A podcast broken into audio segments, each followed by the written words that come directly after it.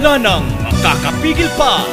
Sulong Arangkada 106.3 Dance Radio sa Aurora, Isabela.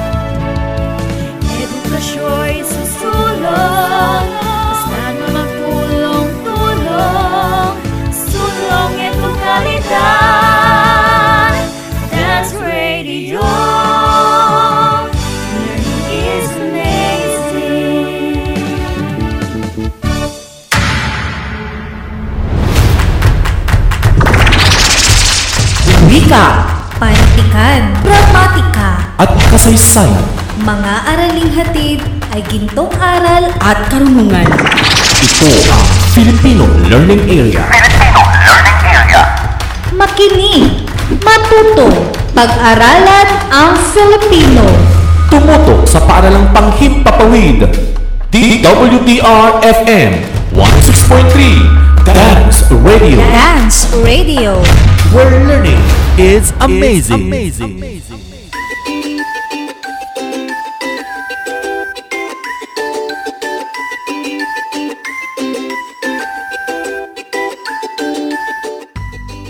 Amazing morning, Donyans! Halina't makinig sa 106.3 FM Dance Radio na naghahatid ng mga kapaki-pakinabang na kaalamang makakatulong sa inyong pang-araw-araw na pamumuhay at magtuturo ng mga gintong aral sa bawat isa na siyang tulay upang magkaroon ng mabuting asal. Ako ang inyong kagapay, Sir Francis Maneha. Kasama natin ang ating technical specialist na si Sir Mark D. Bagamaspad.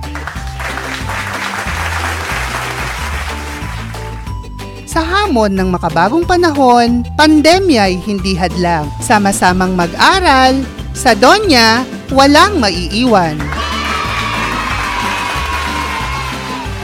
Samahan natin ang ating gurong panghimpapawid sa asignaturang Filipino mula sa ikasyam na level, si Teacher Sheila May and Fronda.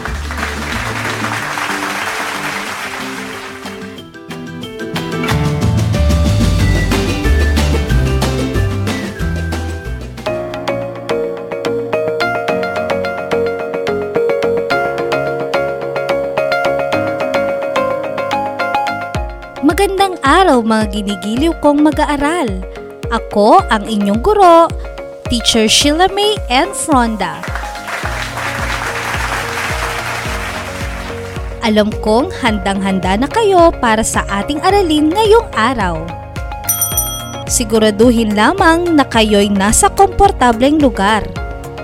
Pumalakpak nga ng malakas kung talagang handa na kayo. Binabati ko kayo mahal kong mag-aaral dahil nasa ikalawang markahan na kayo. Narito akong muli upang gabayan kayo sa 30 minutong paglalakbay. Ngayon naman ay kunin ninyo ang inyong learning activity sheets na ang aralin ay tanka at haiku. Natapos nyo nang malaman ang panitikan sa Timog Silangang Asya na mula sa unang markahan. Ngayon namay maghanda kayo upang kilalanin ang panitikan ng Silangang Asya. Ano-ano ang mga bansa mula sa Silangang Asya? Ang mga sumusunod ay halimbawa ng mga bansang matatagpuan sa Silangang Asya. China, Macau, Japan, Mongolia, North Korea, South Korea, at Taiwan. Tama! Ang mga sumusunod ay halimbawa ng mga bansang matatagpuan sa Silangang Asya. China, Macau, Japan, Mongolia, North Korea, South Korea, at Taiwan. Ano-anong mga kultura ang nalalaman ninyo mula rito? Marami sa ating mga Pinoy ang mahilig sa mga steam foods gaya ng siomay, siopaw at dumplings. Gustong gusto rin natin ang tikoy, sweet and sour fish, Shanghai at iba pa. Iyan lamang ang ilang pagkain sa silangang Asya. At ang mga pagkain ito ay bahagi ng kanilang kultura. Sa gawaing ito ay malilinang at masusukat ang inyong kaalaman sa paggawa ng tulang tanka at haiku. Sa tulong ng inyong magulang o sino mang maaaring makatulong sa inyo at sa sariling pagsisikap ay lalo pang mapauunlad ang inyong kaalaman sa mga inihandang gawain mababakas natin sa mga tanka at haikong isinulat ng mga may akda ang kanilang damdamin. Noong unang panahon, ito ang kanilang paraan upang maipahayag ang kanilang saloobin. Kadalasan, kung ang akda ay tungkol sa kabiguan at kalungkutan, nakatutulong sa kanila ang pagsulat upang maibsan ang kanilang dinadalang bigat ng loob. At kung ito naman ay tungkol sa kaligayahan, ay nadodoble pa ang kanilang saya kapag naibabahagi nila sa iba. Ang tanka ay maikling tulang binubuo lamang ng 31 pantig. Nahahati ito sa limang taludtod o linya na may sukat na 57577. Ang pinapaksa nito ay tungkol sa pag-ibig at iba pang damdamin gaya ng kalungkutan at kasiyahan. Ang haiku naman ay isang maikling tula na binubuo ng tatlong taludtod lamang na may sukat na 557 o kaya ay 755 at 575 na may kabuang labing pitong pantig. Kadalasan, tungkol sa kalikasan ang paksa nito. Ang mga tulang tanka at haiku ay nagmula sa bansang Hapon. Sa bansang ito, tinipon ng mga kilalang tao ang kanilang tula mula pa noong ikawalong siglo hanggang sa kasalukuyan. Makikita ito sa aklat na naglalaman ng koleksyon ng kanilang tula na Manyoshu. Naglalaman ng 4,500 na tula at siyam na pong bahagdan ng mga tulang ito ay tanka. Kayo, paano kayo nagpapahayag ng inyong damdamin? paano ninyo ipinararating ang inyong saloobin at damdamin. Sa makabagong panahon, ginagamit ng tao ang social media gaya ng pag-shout out o pag-post ng status. Nagiging daan ito upang magkaisa ang mga tao para sa pagsulong ng mga positibong advokasya. Ngunit sa gawaing ito, inaasahang maipahahayag ninyo ang inyong damdamin sa pamamagitan ng tulang tanka at haiku. Nakabasa na ba kayo ng tula mula sa bansang Japan? Ang Japan ay isa sa mga kilala at nangunguna sa larangan ng ekonomiya at teknolohiya hindi lamang sa Asya kundi maging sa buong daigdig. Pagamat makabago na ang paraan ng pamumuhay ng mga tao roon, napapanatili pa rin nila ang kanilang sinaunang kultura at pagpapahalaga sa panitikan. Patuloy nila itong ginagamit at pinagyayaman tulad na lamang ng tanka at haiku.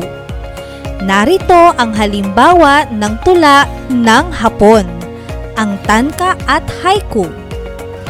Tara, basahin natin ng sabay-sabay. Ang tankang inyong mababasa ay isinulat ni Empress Iwa no Hime na siyang Empress Consort of the 16th Sovereign Emperor Nontoku. Sinasabing ang tula ay isinulat ng Empress dahil sa kabiguan niyang masolo ang pag-ibig ng emperor.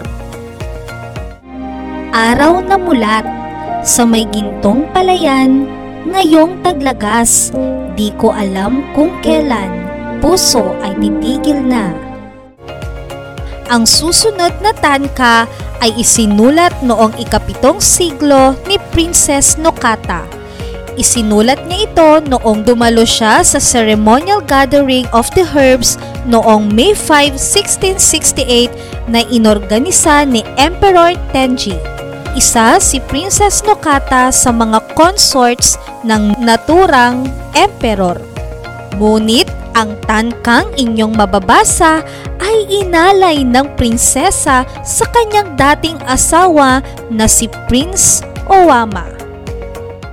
Sa Murasaki, ang bukid ng palasyo, pag pumunta ka, huwag ka sanang makita na kumakaway sa akin. Ang mababasa mong haiku ay isinulat ni Matsuo Basho, ang tinaguriang master ng haiku. Mundong sangkulay, nag-iisa sa lamig, huni ng hangin. Isinulat ni Basho ang susunod na haiku sa kalagitnaan ng paglalakbay sa Osaka. Sa panahong ito ay unti-unti na siyang nanghihina. Ngayong taglagas, di mapigil pagtanda, ibong lumilipad. Ito ang huling haikong isinulat ni Basho sa banig ng kamatayan. Alam na niyang malubha ang kanyang karamdaman ngunit ang pagsulat pa rin ang kanyang naging sandigan. Lakbay ng hirap, pangarap na naglayag, tuyong lupain. Nagustuhan ba ninyo ang binasang tanka at haiku? Opo, ma'am! Mahusay kung ganon. Napakaganda, hindi ba? Ngayon naman, tingnan natin kung naintindihan ninyo ng lubos ang mga binasang tanka at haiku. Ano ang napansin mo sa apat na tulang binasa o napakinggan? Tungkol saan ang pinapaksa ng bawat isa? Tungkol sa pag-ibig at kalikasan. Tama! Tungkol sa pag-ibig at kalikasan. Naipahayag ba ng sumulat ang kanilang naramdaman noong oras na isinulat nila ang tula? Patunayan! Naipahayag ng sumulat ang kanilang naramdaman dahil ito ay punong-puno ng damdamin. Mahusay!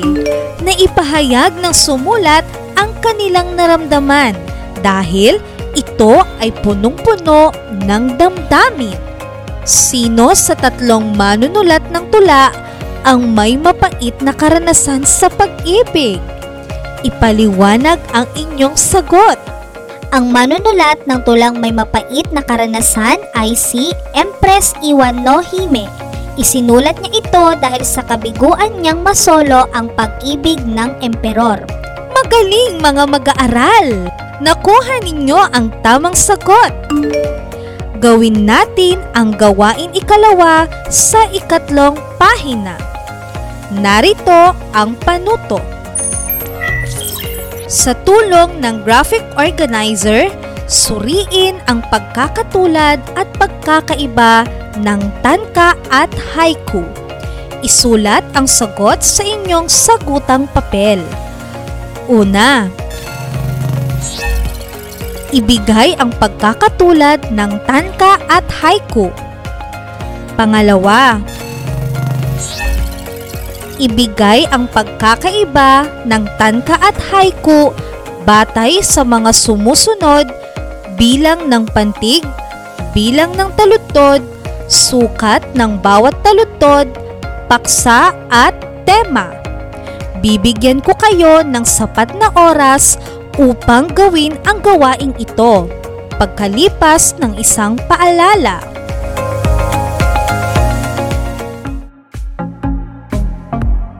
Mga kaibigan, sa panahon ngayon, kailangang magpalakas ng katawan. Kumain ng masustansyang pagkain at sabayan ng pag-eehersisyo. Huwag ding kalimutan ang pag-inom ng vitamins. Resistensya ay palakasin. Kalusugay huwag pabayaan upang sakit ay maiwasan. Isang paalala mula sa Filipino Learning Area at ng himpilang ito. Kayo nakikinig sa Filipino Grade 9. Kasama si Teacher Sheila May and Fronda. At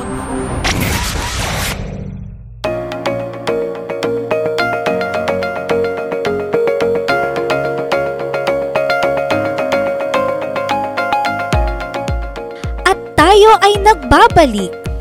Ngayon naman ay tingnan natin ang galing ninyo sa talasalitaan. Narito ang ikatlong gawain. Ang mga sumusunod na tanka ay mula sa lunsaran sa inyong aralin. Pag-aralan at ibigay ang kahulugan ng matatalinhagang salitang ginamit sa tanka at haikong binasa. Pagkatapos ay gamitin ito sa makabuluhang pangungusap. Una, dilim sa gubat. Ikalawa, nakahimlay sa hukay. Ikatlo, mukhay puno ng luha. Ikaapat, ang buhay ngumingiti. At panghuli, maagang ulan.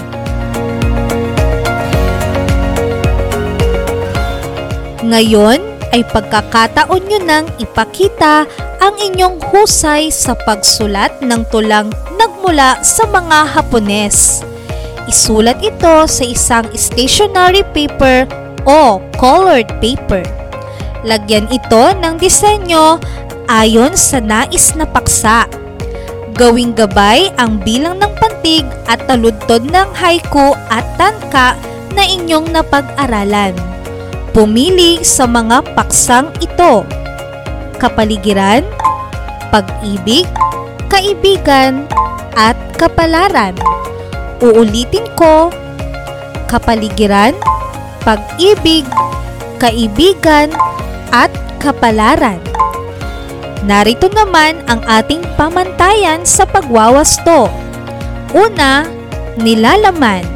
Ikalawa, angkop na paggamit ng bantas at paggamit ng malalaking letra. Ikatlo, pagkamalikhain. At ikaapat, nasunod ang tamang bilang ng pantig at taludtod. Ang bawat pamantayan ay may 25%. Habang kayo'y gumagawa ng sariling tanka o haiku, ay makinig muna sa isang paalala.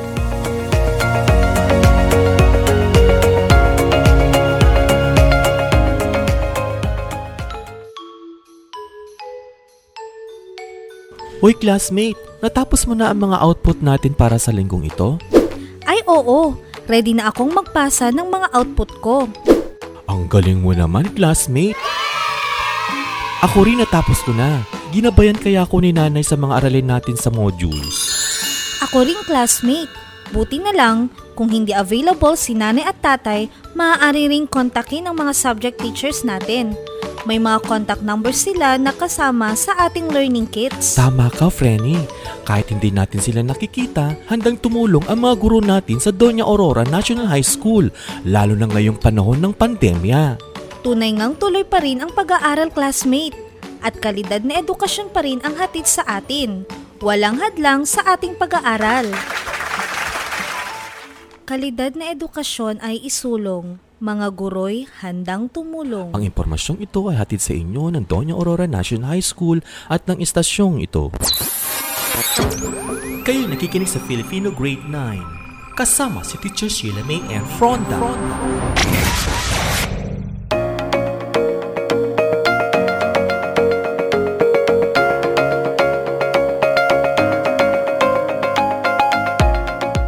Wow!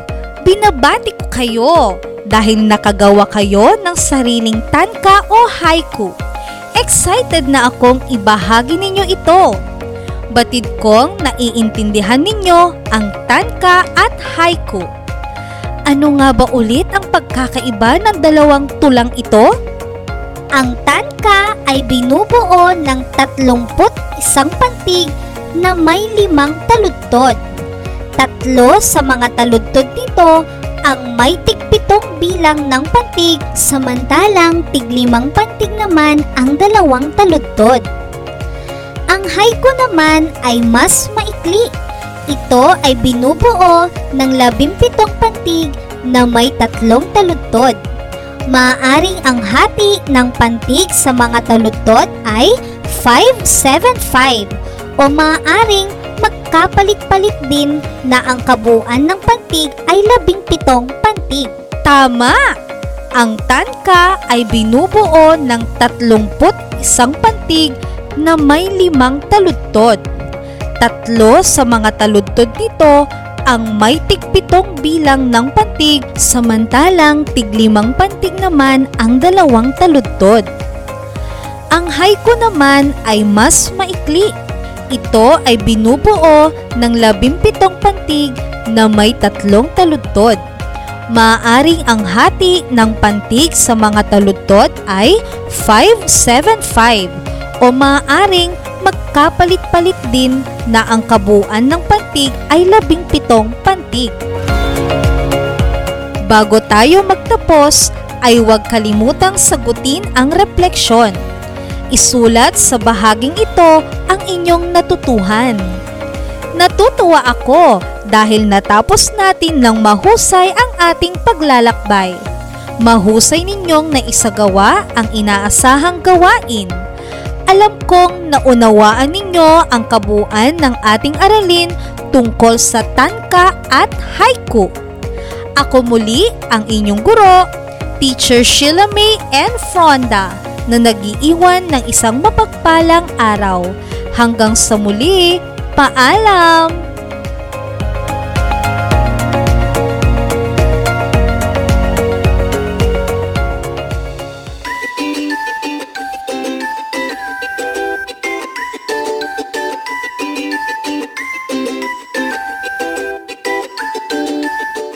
Maraming salamat, Ma'am Sheila, sa paghahatid ng ating aralin. At yan ang kabuuan ng ating talakayan. Ang ating aralin ay mula sa panulat ni Valerie B. Yadaw. Ako ang inyong nakasama, Sir Francis Maneha. Laging tandaan, handa isip, handa bukas, sulong edukalidad. Muling tumutok sa ating Radyo Eskwela 106.3 FM Dance Radio. Hanggang sa muli, paalam!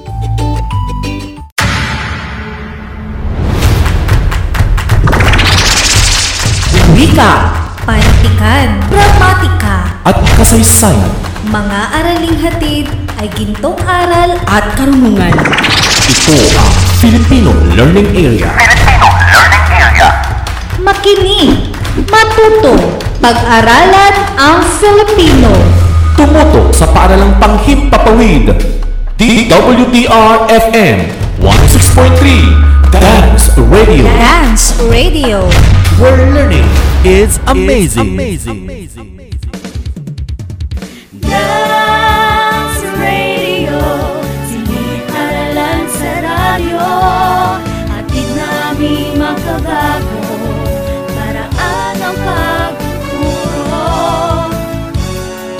Wala nang makakapigil pa.